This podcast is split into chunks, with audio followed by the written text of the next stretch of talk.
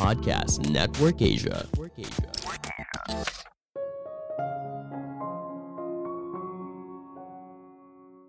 Investasi tanpa melakukan riset sama seperti kamu bermain poker dan tidak pernah melihat kartunya. Halo semuanya, nama saya Michael. Selamat datang di podcast saya, Sikutu Buku. Kali ini saya akan bahas buku One Up on Wall Street karya Peter Lynch. Sebelum kita mulai, buat kalian yang mau support podcast ini agar terus berkarya, caranya gampang banget. Kalian cukup klik follow Dukungan kalian membantu banget supaya kita bisa rutin posting dan bersama-sama belajar di podcast ini. Buku ini membahas bagaimana caranya bisa cuan dari pasar saham. Mungkin bagi kamu yang belum tahu, Peter Lynch adalah investor Amerika dan mantan fund manager. Selama 13 tahun, Peter rata-rata mampu memberikan imbal hasil tahunan sebesar 29,2% atas investasinya nilai itu secara konsisten mengalahkan kinerja indeks pasar minimal dua kali lipat. Di buku ini, penulis menekankan kalau investor biasa bisa menghasilkan keuntungan yang lebih baik daripada investor profesional asalkan mereka punya dedikasi dan keahlian. Saya merangkumnya menjadi tiga hal penting dari buku ini. Pertama, mindset investasi yang benar. Banyak orang masih menganggap kalau investasi saham itu sama seperti judi. Kenapa begitu? Mungkin saja mereka menginvestasikan uang mereka ke saham yang tidak mereka tahu. Mereka malas melakukan riset dan sebagainya. Jika investasi saham dianggap judi, mungkin karena kamu tidak punya keahlian dan dedikasi untuk mengerjakannya.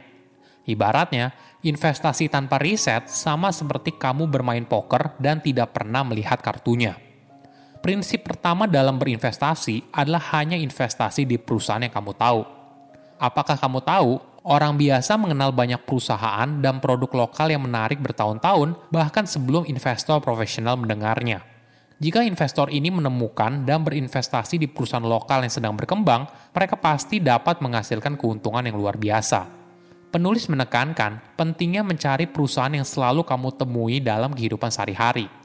Sederhananya begini, apabila kamu suka tokonya, maka kemungkinan besar kamu juga akan suka dengan sahamnya. Sebagai contoh, penulis berinvestasi di Taco Bell karena dirinya sangat suka dengan taco dan dia selalu melihat toko tersebut ramai dipadati konsumen. Ketika penulis melakukan analisa lebih lanjut, laporan keuangannya juga dalam keadaan yang baik dan kuat. Hasilnya, investasi penulis di Taco Bell berbuah manis dan menghasilkan 10 kali lipat dari investasi awalnya. Penulis menekankan, sebelum melakukan investasi saham, ada beberapa pertanyaan penting yang harus kamu jawab. Pertama, apakah saya punya rumah? Sebelum melakukan investasi di pasar saham, kamu mungkin perlu mempertimbangkan membeli rumah dulu. Kenapa begitu? Memiliki rumah merupakan investasi yang lebih baik bagi kebanyakan orang. Selain itu, rumah juga merupakan investasi yang bisa bertahan melawan inflasi. Yang paling penting, memiliki rumah memberikan kamu keamanan sebagai tempat kamu tinggal. Ada fakta yang menarik. Tidak heran banyak orang dapat menghasilkan uang di pasar real estate tapi kehilangan uang di pasar saham. Mereka menghabiskan waktu berbulan-bulan untuk memilih rumah, tapi hanya beberapa menit untuk membeli saham. Anehnya lagi, banyak orang menghabiskan lebih banyak waktu untuk berbelanja oven atau microwave yang bagus daripada membeli sebuah investasi yang bagus. Kedua, apakah saya butuh uang tersebut? Uang yang ingin kamu investasikan ke dalam pasar saham seharusnya merupakan uang yang berlebih. Misalnya, jika kamu perlu membayar uang muka untuk sekolah anakmu dalam 2 atau 3 tahun lagi, jangan taruh uangmu di pasar saham. Hanya investasi uang yang kamu bersedia untuk hilang dan kerugian itu tidak berdampak pada kehidupan sehari-hari di masa depan. Ketiga, apakah saya punya kualitas pribadi untuk sukses di pasar saham? ada beberapa kualitas diri yang penting, seperti sabar, pengendalian diri yang baik, bersedia untuk melakukan riset, bersedia mengakui kesalahan, keahlian untuk menghiraukan masyarakat yang sedang panik, dan sebagainya. Penting juga, kita harus bisa mengambil sebuah keputusan dalam kondisi informasi yang tidak lengkap atau utuh. Karena hampir tidak pernah jelas di pasar saham, atau ketika kamu sudah memiliki informasi yang lengkap, maka mungkin saja kamu sudah terlambat untuk menghasilkan keuntungan.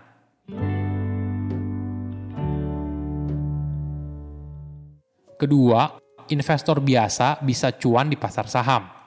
Bagaimana caranya investor biasa bisa mengalahkan investor profesional? Penulis membuka rahasianya.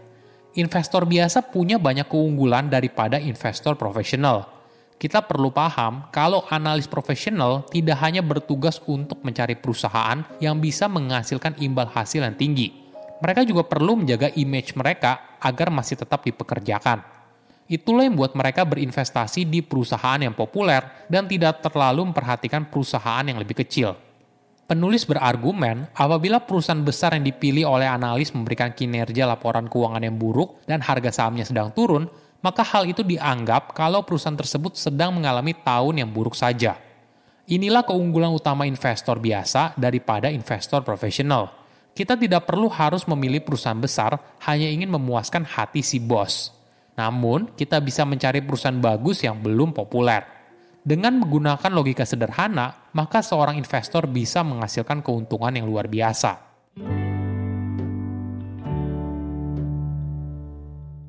Ketiga, enam kategori perusahaan. Ada tips menarik untuk memilih perusahaan yang ingin kamu investasikan. Penulis membagi perusahaan menjadi enam jenis kategori. Pertama, slow growers Perusahaan ini merupakan perusahaan besar dan sudah beroperasi di industri yang sudah well established. Jika kamu berinvestasi di perusahaan ini, biasanya kamu hanya mengincar dividennya saja. Penulis secara pribadi tidak terlalu suka dengan perusahaan di kategori ini karena dia merasa kalau perusahaan ini tidak bisa berkembang dengan cepat, begitu juga dengan harga sahamnya. Kedua, stalwarts.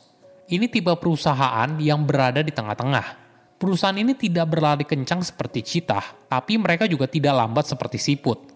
Biasanya, pertumbuhan perusahaan itu sekitar 10-12% per tahun dalam kondisi normal. Kamu disarankan untuk menjual saham di perusahaan ini apabila berhasil mencapai 30 hingga 50% keuntungan. Ketiga, fast growers. Ini merupakan tipe perusahaan yang agresif dengan tingkat pertumbuhan 20% atau lebih. Namun kamu perlu melakukan riset apakah perusahaan tersebut bisa mempertahankan pertumbuhan yang signifikan selama beberapa tahun ke depan. Jika iya, maka ini akan menjadi investasi yang sangat bagus. Keempat, cyclicals. Ini merupakan tipe perusahaan yang untung ruginya naik turun berdasarkan siklus tertentu. Mungkin bisa termasuk perusahaan yang bergerak di sumber daya alam atau perusahaan yang produknya ditunda untuk dikonsumsi apabila terjadi krisis ekonomi. Waktu menjadi sangat penting jika kamu bisa mengidentifikasikan kapan waktu yang tepat, maka kamu akan memiliki keuntungan yang besar. Kelima, turnaround. Ini merupakan tipe perusahaan yang sedang merugi tapi punya potensial untuk berbalik arah, entah karena situasi industrinya yang mendukung atau manajemennya yang baik. Karakteristik yang menarik tentang turnaround adalah bahwa pasang surut perusahaan tersebut kadang tidak terkait dengan pasar secara umum, seperti kategori lainnya. Situasi di mana perusahaan mendapatkan reputasi buruk sementara biasanya merupakan kasus perubahan haluan yang menguntungkan. Keenam, asset plays. Situasi di mana nilai sesungguhnya dari sebuah perusahaan yang tidak dilirik oleh pasar. Harga saham tersebut dinilai terlalu rendah dibandingkan dengan nilai total aset yang dimilikinya. Sederhananya begini, kamu membeli sebuah dompet beserta isinya dengan harga 100 ribu rupiah, padahal di dalamnya ada uang sebanyak 10 juta rupiah. Semua perhitungan matematika yang kamu butuhkan dalam pasar saham telah kamu dapatkan di kelas 4 sekolah dasar. Saya undur diri, jangan lupa follow podcast Sikutu Buku. Bye-bye. Pandangan dan opini yang disampaikan oleh kreator podcast, host, dan tamu tidak mencerminkan kebijakan resmi dan bagian dari podcast Network Asia. Setiap konten yang disampaikan mereka di dalam podcast adalah opini mereka sendiri dan tidak bermaksud untuk merugikan agama, grup etnik, perkumpulan, organisasi, perusahaan, perorangan, atau siapa pun dan apa pun.